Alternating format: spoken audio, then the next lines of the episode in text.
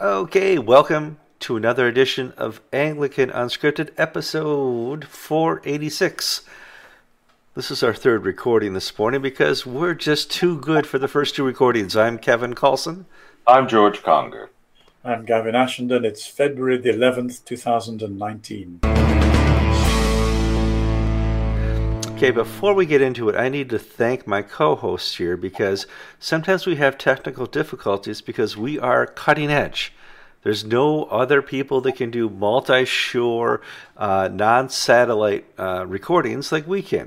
And because we use this type of software, sometimes things just don't work right. And today we've lost Gavin's audio at the most pristine moment where he's about to say the most profound thing. George and I are ear to ear, yes, yes, yes, and then the audio drops. We don't want that to happen to you guys, so we are re recording again, hoping to get everything in before his audio drops again, and we'll work out the technical difficulties the rest of the week. But we need to get a show out to you. Um, now, before we start, it's also audience participation time. Once you finish watching the program, please click like. Even if you haven't liked it, you need to let other people know it's a likable program. Share it, comment, subscribe. We have a podcast, and I'm adding a new instruction to this wonderful audience retweet. If you are a tweeter, and many of you are, and you see uh, that Anglican Unscripted has put up a new episode, please retweet that to your audience.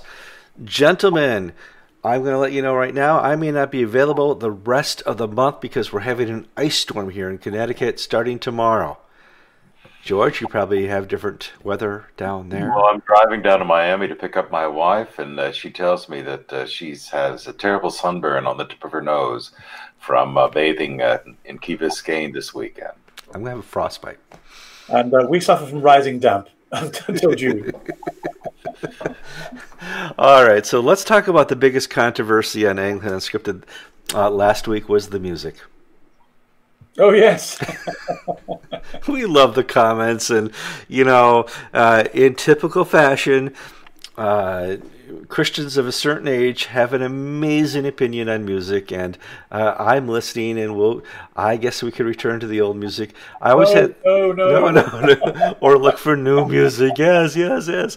So we we shall keep uh, uh, that your comments and our thoughts, and uh, continue on. Kevin, everyone wants to know why you changed the music. I mean, we all disagree about whether we like it or don't. Oh, like no. It. Well, that's a good question. Uh, I've had the same music now for the entire Anglican Scripted uh, run for 486 episodes. And I like to change things up once in a while. And there's two people over this 400 episodes that keep saying, oh, I don't like your music. So I thought, listen, there's a library of three. Three. there's a library of uh, YouTube free music that, that's copyright free that I could download and, and experiment with. And apparently, those experiments have led to a little bit of consternation amongst our viewers. Uh, and so we we will continue to pursue uh, a new alternative to uh, what we've done so far whilst including what we've done so far. I've not made a decision. I'm the producer. I get to have the final say, um, and you guys are allowed to comment and complain all you want. That's fine. I lo- in fact, we love it when you guys do that. Um, and we're going to kind of critique some stuff going on in the national news uh, because that's what we do. The story I read this a day or two ago, and it's a follow up. Whoops, whoops, whoops! I had it right here uh, a follow up to the, the Pope going to the Arabian Peninsula and doing his thing and signing a concord with the uh, uh, Islamic uh, leaders over there was people really don't know what to make of it. And here's Crux, which is a Catholic news organization. Um, though reaction to Pope Francis's recent joint declaration with the leader Al Azhar, arguably the most important figure in the Sunni Muslim world, received mixed verdict from being hailed as historic to being dismissed as another feel good statement without teeth. Few men have uh, more reason for wanting to be the former than the card than the guy who's writing this article. Now, I have to back up and say in my worldview, I'm seeing more anti Semitism. I don't know if that's because uh, more Islam is taking up leadership in other uh, governments around the world. And in my mind, I'm seeing a weaker Christian church, a weaker Christian presence in denominations all over the world. And I thought we could sit down and talk about this. Um, Gavin, your thoughts on uh, the Pope and his uh, new uh, concordat? One of my concerns is that there aren't many outlets for, for people telling the truth uh, theological truth, narrative, journalistic truth. Um, one of the theological issues is whether or not Allah is the same God as Yahweh. Uh, one of the issues of telling the truth is what was really going on in this concordat. As you as you explained, the, the other signature was the Al Azhar Grand Imam, whose name is Sheikh Ahmed Al Tayeb. Mm-hmm. Uh, and he signed a document for human fraternity for world peace and living together with the Pope. Um, this sounds really lovely, uh, and it's certainly true they signed it. But what is also true and not being said is that Al Tayeb has been speaking in Arabic in Egypt and saying some very different things. So, for example, one of the things he's currently engaged in is supporting the campaign for capital punishment for apostates. So, people who leave Islam should be killed. This doesn't fit very well together with the fraternity for world peace and living together. Um, but but no one has been, or very few people. The, the Gatestone Institute has been telling people about it. Uh, George is overcome with anxiety and emotion. well, but I, I, I, want to back out a little bit. We saw this in, in the secular world too. I remember John Kerry doing his negotiations with uh, Iran over the nuclear deal and he would fly back here to America and say, "Oh, the negotiations are going really well." And the Iranians would tell their people, "Listen, we're lying to them tooth and nail, and they're believing it. Why are Americans so stupid?" Well, they don't speak Arabic for a start. yeah, they don't speak Arabic, and so I, I, am watching this, and now I'm seeing this happening more and more in in Christian uh, Islamic relations. If I may just slide in before we take off on there, people need to understand who Al Tayeb is and what he stands for. The Grand Sheikh of Al Azhar uh, is the is a government official. He is appointed by the Egyptian government. He is the face of corporate institutional Islam. It's the equivalent of the Church of England. The majority of active Islam consider the Grand Sheikh of Al Azhar to be a softy to be somebody who really is too uh, interested in cuddling up to the government and to non-believers. So what you've got, and and Gavin is absolutely right.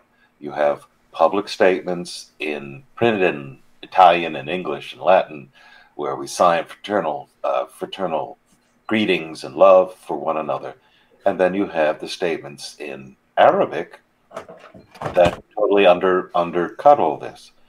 And the vast majority of Sunni Muslims are farther, if you will, toward the right, to more conservative. And it's, we need to be careful of painting uh, this sheikh as being representative of, uh, of the body of believers in Islam. Things are much, much, much, much worse than uh, we're led to believe. They are just just just a commentary. Whilst George is coughing and spluttering, uh, my I've got cramp in both my legs, and I've been kicking my tripod. Oh, gee, I thought that was an earthquake. I thought we should make an announcement that you know portions of England are. Our physiological distress has got nothing to do with with, with, with, with the topic. It just is accidental. I'd like to go on to talk a, uh, about a parallel on, on Twitter today. Um, Kevin, you were saying there's been some Twitter excitement of anti-Semitism in the States, and no doubt you'll fill that in in a moment. But in England, one of the tweets that came to me was of an imam in a mosque who was teaching his community and saying, We are committed to being a state within a state in England until we take over. And when we take over, we will get rid of the House of Commons. Meanwhile, we must preach Islam in a uh, in an un diluted way to people and act as a state within a state. There are something like 120 uh, semi official Sharia courts now in England operating as a state within a state. The statistics are that since 2001, there have been more Muslims saying their prayers than there have been Christians saying their prayers. And it's now, in 2016, double the number of Muslims who are at their prayers. And one of the reasons this matters is that um, Christians are, are, are, likely to feel very strongly about the prospect of, of growing Islam because, in a sense, we're in a competitive market with them. We are saying the, the God we invite you to have a relationship with is an entirely different character to the one that Muslims invite you to, to submit to. But the problem we have is that our Christian leaders don't see any difference between the Islamic God and the Christian God. In other words, there's a theological problem right at the heart of the discussion. And, and so we have a whole series of, of places where the truth is not told. It, it's not told in the media, uh, it's not told uh, in the church, and there's a great deal of theological confusion as well that, that we ought to try and clear up.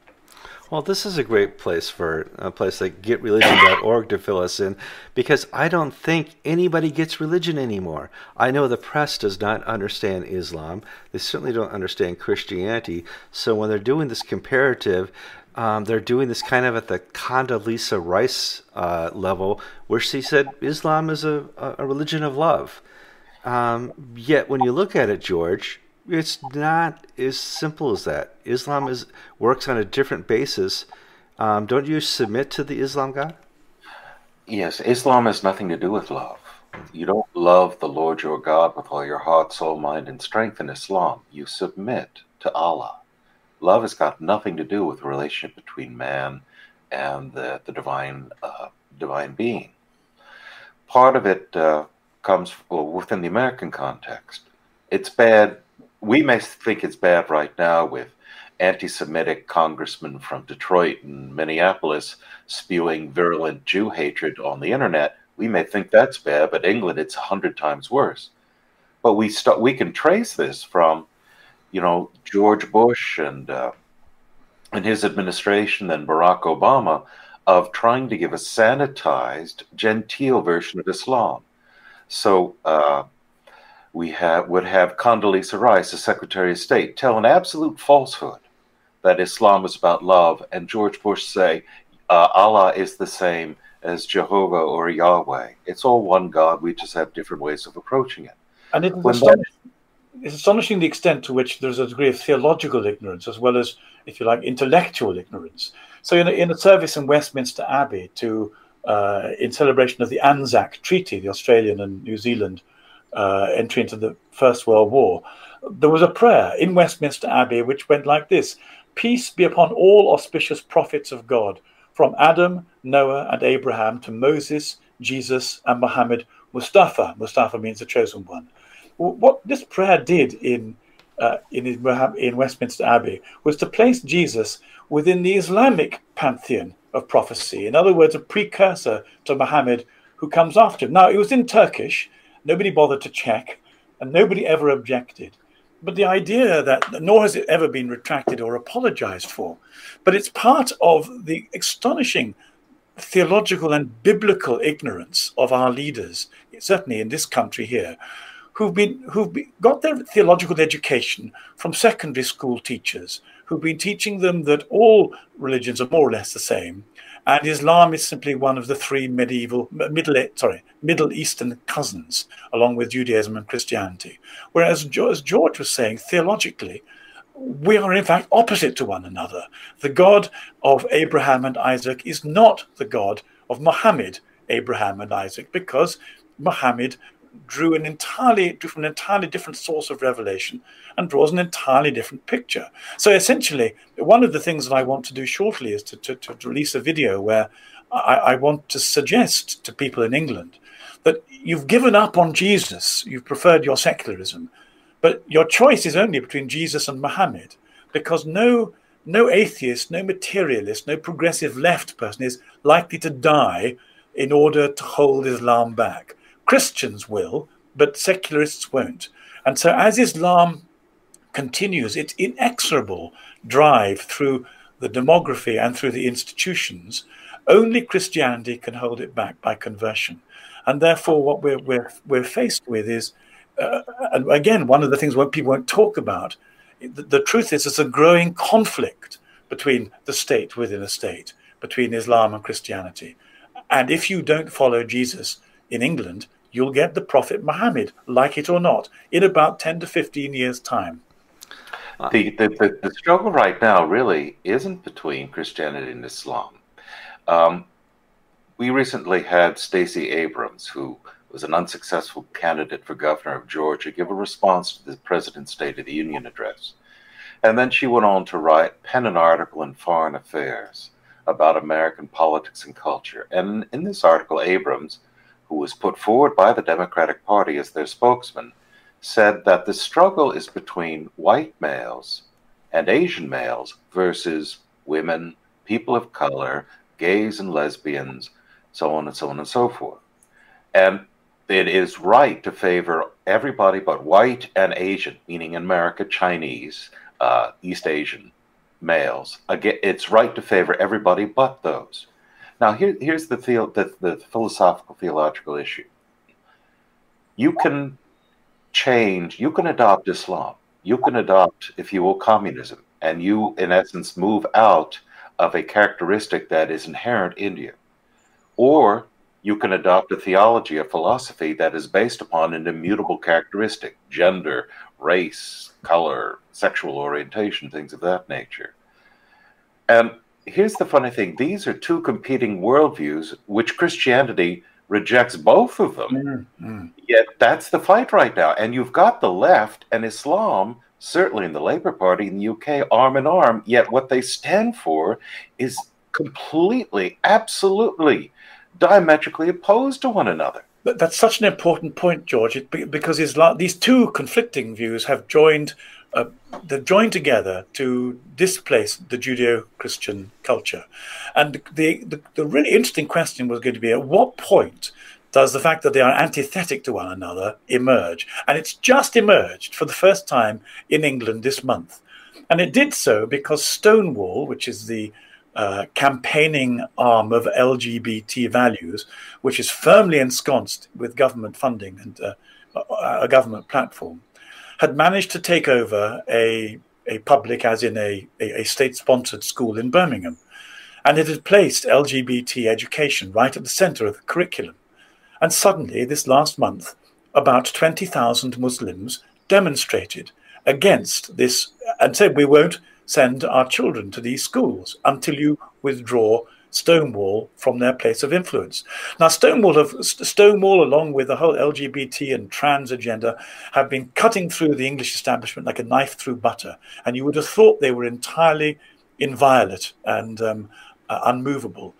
Stonewall withdrew from that school within, within hours because there wasn't any way that the authorities could stand up to thousands of Muslim protesters in a Muslim enclave. Now, that, that, that's the first step of a, sorry, that was exciting. that's the first step of a process that's going to begin to unfold in front of us. But the trouble is, it's going to unfold because the, the Christian voice is finished.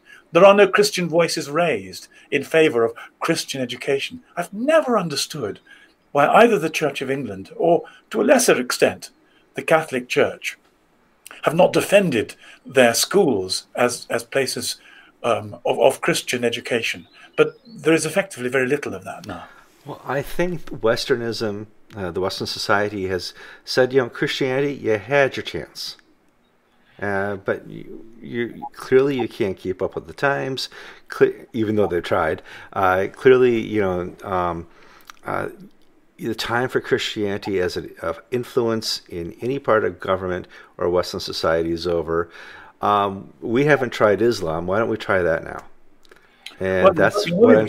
Yeah. Not given the choice. Um, most of our supermarkets now produce halal meat.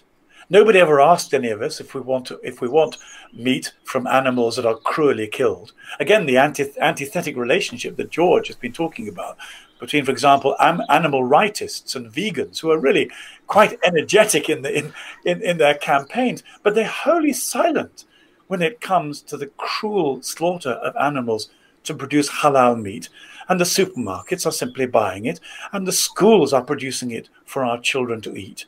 It's, it is now almost impossible to get away from halal in the UK, but there is not a moment of protest from Christians, secularists, or anyone else. And the danger is, as you say, if you don't stand up, if, if you don't in some way find something stronger than Islam, you will find yourself submitting it because it won't stop. I hope it doesn't say Muhammad on it.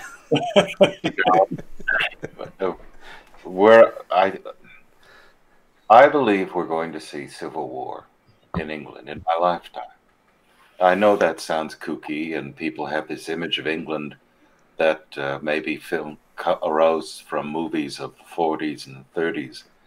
But I believe we're rapidly approaching a situation where in France we have these banlieues. Is that how you pronounce it, Gavin? Banlieue, where, yes. Where, where, where, that are entirely Muslim and outside the control of the state. Um, they are, in essence, little drops of uh, Algeria and Morocco uh, in uh, in metropolitan France, and we're seeing that. And we've had uh, self-righteous, ignorant people condemn Michael Nazir Ali for saying that there are no-go zones in London and Birmingham and whatnot, when the reality is that they're there and they're getting stronger. The state, the police will not get involved.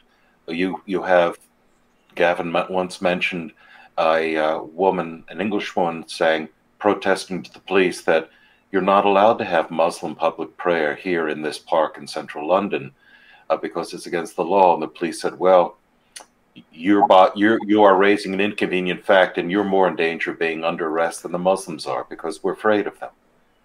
Um, it's going to it, people forget there's still the working class, the lower middle class, as if in the United States we'd call them poor whites, the white trash, and that's I live in that part of the world. And friends, we are going to have a civil war one day if the trajectory doesn't change. It, it will come to violence. I'm fairly confident about that.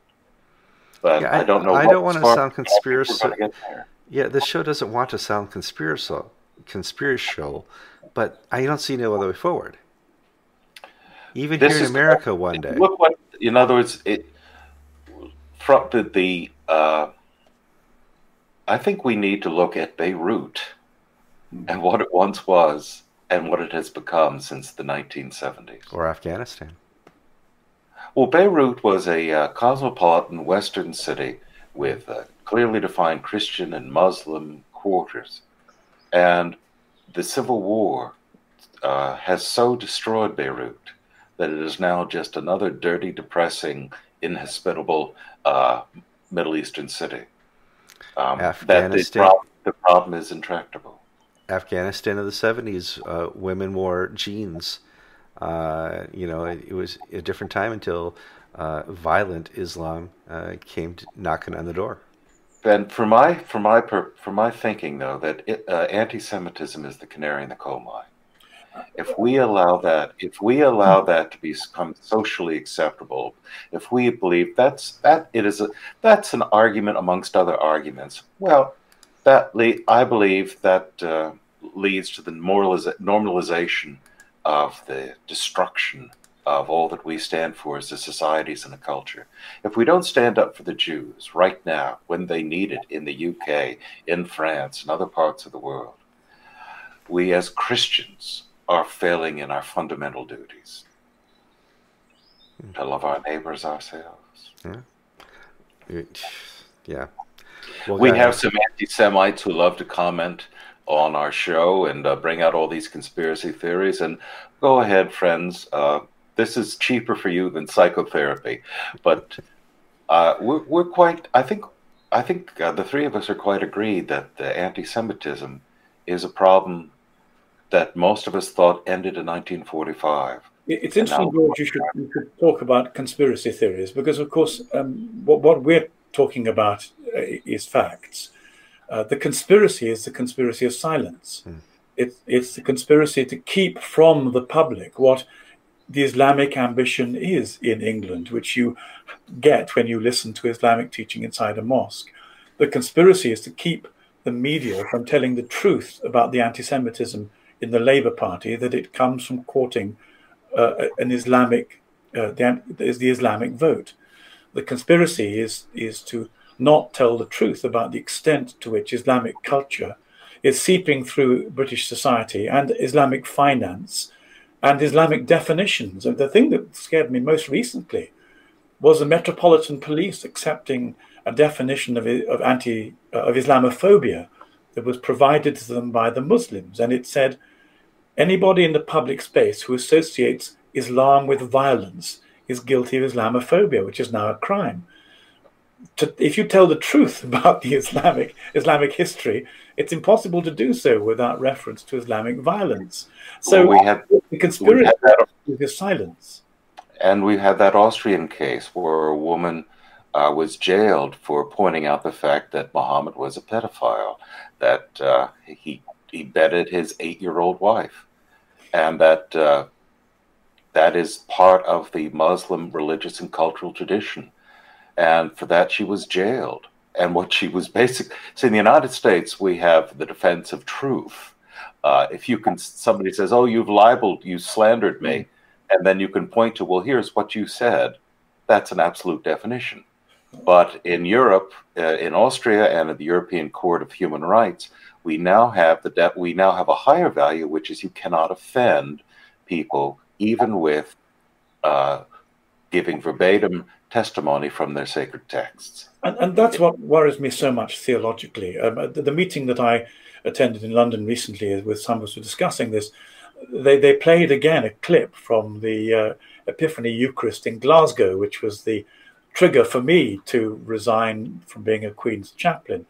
And what was extraordinary was to see this woman reading a surah from the Quran that said Jesus is not the Son of God, whilst all the dignitaries in the cathedral sat there scratching their heads and yawning without any sense at all that there was something antithetic to, to reading the Quran saying that Jesus is not divine in the middle of a Christian Eucharist. It is our leaders, our theologians, our bishops, and our clergy who have no sense of, of what they're sleepwalking into.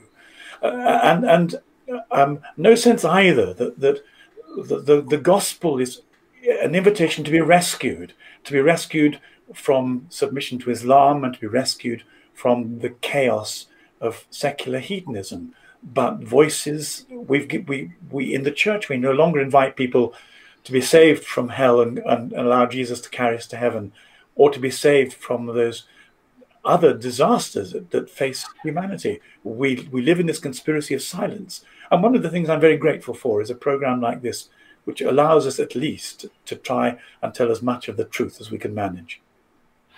We see, we see uh, I live in a poor part of the United States. Uh, our county is one of the poorest counties in Florida, and Florida is not a wealthy state, save for the little coastal pockets. And our young people are dealing with uh, the scourge of drugs. They're dealing with having no sense of what is the future. Materially, they've never been better off. They have they have cars, they have educations, they may be poor working class people, but in material goods they have more than any generation before. Yet as human beings, as spiritual beings, they live in a culture and a society that gives them nothing and they turn to self destruction. And if we don't step in, this is, you know, why is Islam so popular in prisons? Because it gives a certainty to somebody who has basically screwed up their life that can now find a way forward that finds fault with the society in being in this way. Um, it's if we don't act uh, now, uh, we will lose everything that Western civilization has sought to achieve. And to me, it's and, an, an, enormous disappointment that Pope Francis has been willing to sign this this this in, entirely um, commendable aspirational document, which is so detached from reality. It's it's a piece of essential Pelagianism, as if human beings are capable of living together when they are rattled by sin, pride, and aggression, and as if too the Islam and Christianity uh, live in a truce with one another. The only Christian leader who's spoken the truth about this recently was Pope Benedict, and of course he got howled down just by telling, putting the thing in the context of history. We we need leaders who will tell us the truth. Only if people are given the truth can they make choices, and we need to be able to make choices. And some of our leaders are over. Uh, how should I put this? They've missed the point. There was a controversy a number of years ago where Rowan Williams uh, when he was Archbishop of Canterbury, said, well, we should allow the Muslims to have Sharia courts because, after all, we allow Orthodox Jews mm. to have their private courts to settle matters of divorce and inheritance. Fair is fair. We should let the Muslims to do the same thing. Now, on I guess on one academic level, that's a perfectly reasonable assumption where we assume A equals B. But the reality is so much different because Islam is not a, is not a faith akin to Judaism. And Judaism, Judaism, exactly. It is this law of false equivalence that matters. Judaism has no ambitions to take either to take over the world or to take over the host state in which they live, whereas Muslims are, are required by the Quran both to take over the world and to take over the state they live and to impose Sharia law on everybody else. George, you and I are unlikely to have circumcision forced upon us, thanks to St. Paul. That was settled theologically a long time ago, and it's not like are we discussing this or politically. But, but if you'll forgive my, my, my poor sense of humour, the, the, the Muslim Muslim community are committed to imposing Sharia law on us in a way that Judaism is not. That's an aside, Gavin. That that that analogy the majority of American males are circumcised. So let's, let's, let's not go into this. it has nothing to do. So t- trending on part, Twitter part this week is I'm circumcised. and if you're not circumcised, it's actually socially awkward once you get into high school, and everybody, oh my goodness, what's wrong with you? Kevin, take us back to the music quickly. okay, well let's let's take this all back.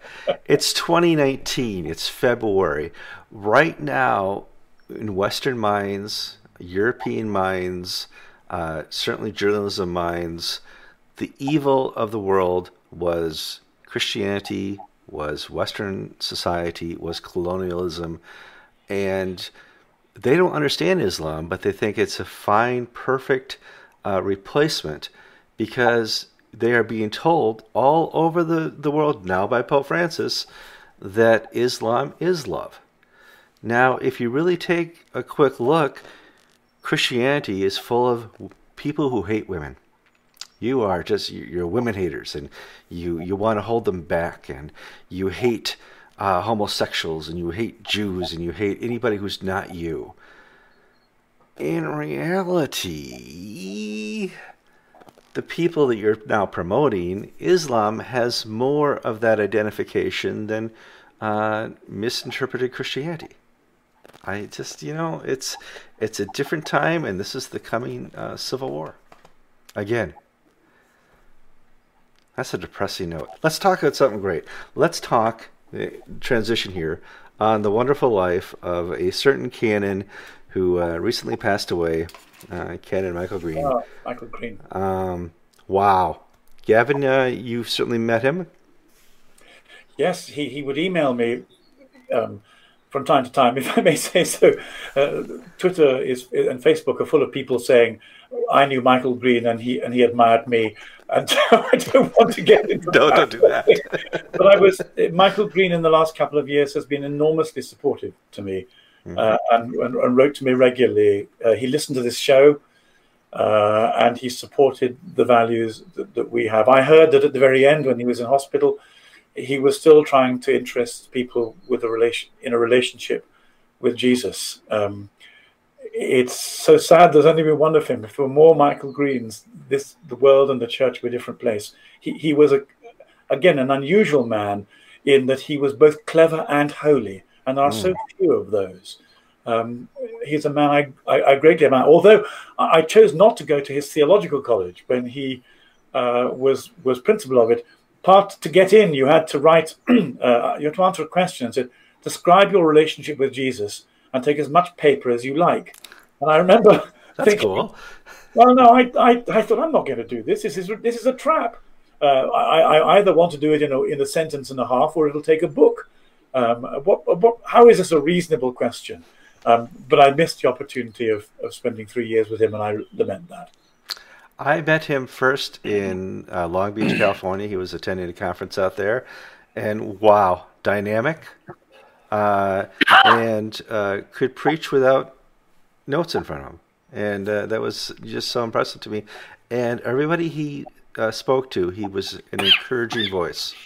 He, he yeah. knew how to rely on the Holy Spirit, uh, and, he, and he was at the forefront of, of the movement to renew the church with the Holy Spirit, a movement which, to our great surprise, appear to have run out of steam. We'll miss him very much. He was uh, he was one of the reasons for being very proud to be an Anglican in the last 50 years. Part of the ministry and mission of the work of, of the three of us is to give these voices because there are other Michael Greens arising across the religious spectrum of Anglicanism. Mm-hmm. And the established channels of the hierarchy, the institutions, and the academia are closed to the Michael Greens of the current generation. And part of our work is to give those men and women voice and the ability to reach an audience that needs to hear what they're saying. And folks, you know, none of the three of us uh, rise to the level of Michael Green, but there are people out there, and help us help them uh, preach and teach. I think that's something I hope you all take away. Mm. Very good. Absolutely. Yeah. Uh, we, we pray that Lord lifts up more Michael Greens and um, strengthens the church. We do that through encouragement. Now, what we talk about here on Anglican Unscripted is some t- tough topics. You know, today was a tough topic. We came on. Yes, George uh, was preaching revolution. Uh, you know, let's go to the streets now. The people united will never be defeated. You know, uh, let's look for the Sandinistas as our guide. And it's tough to talk about these things, but it's a reality that I think the church, society, certainly the Roman Catholic Church and uh, large portions of the Anglican Church are just blind to. Now, we know uh, primates and bishops of the Anglican uh, Communion who could talk about this all day long. Uh, Sudan, Nigeria, uh, Kenya, Tanzania, where these are struggles they put up with every day and it leads to them not having time to put time into the international workings of the Anglican Communion. They're dealing with very difficult, violent struggles in their nations, and you know that's why it's tough for us to talk about. It's it's equally tough for them to deal with. Don't get me started, Kevin, because you'll get me started on how Justin Welby favors the Muslim prime, prime minister of Nigeria, Muhammadu Buhari, right. and slights the Church of Nigeria on every occasion that he can. Um, you know, Buhari is a very controversial president who has favored Islam with his appointments and the appropriate uh, apportionment of government income from oil revenues. Uh, he has done nothing about the persecution of Christian farmers by Muslim tribesmen. And every time Buhari flies up to London for medical treatment, we get one of these Photos. just saccharine uh, press up photo ops with Justin Welby about how they're lo- so loved and everything. Man, you know, the rot. I don't, I'm not going to say it starts at the top, but it certainly uh, is at the top of the Anglican world right now on this issue of yep. standing up and speaking about the rights of Christians in Muslim world. Michael, well, it, Michael Green was was um, it, it, in terms of our, our, our poor relationship with Lambeth Palace and all that it stands for. Michael Green uh, was a was a, a, quiet but persistent critic of the Welby regime and its values, and he he's been very grateful for what Anglican Unscripted has done over the last few years. He told me. Hmm. Well, we we don't need the compliments. We really appreciate it. Um, one of the things we want to do as uh, co-host here is to be humble, um, but not shy away from the tough topics. And today is one of the tougher ones.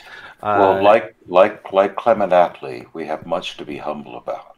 yes, we do. We do. uh, I was sitting with a, a, friend of mine for 30 years, and he was visiting someplace in uh, Massachusetts, and uh, where a, a, large number of Anglican priests were gathered. And he said, They talk about your program all the time. And every time they learned who I was and that I knew you, they asked about you. And I'm like, that is very humbling because this show uh, provides a service of information. It shows that what we're doing matters, not because of anything with our uh, uh, character other than we banter. Uh, but we care about this as well. We're talking about topics that we care about. And we have met through the confluence of, you know, certainly the Lord's leading. We put together some technology and an ability to sit down and press record and talk.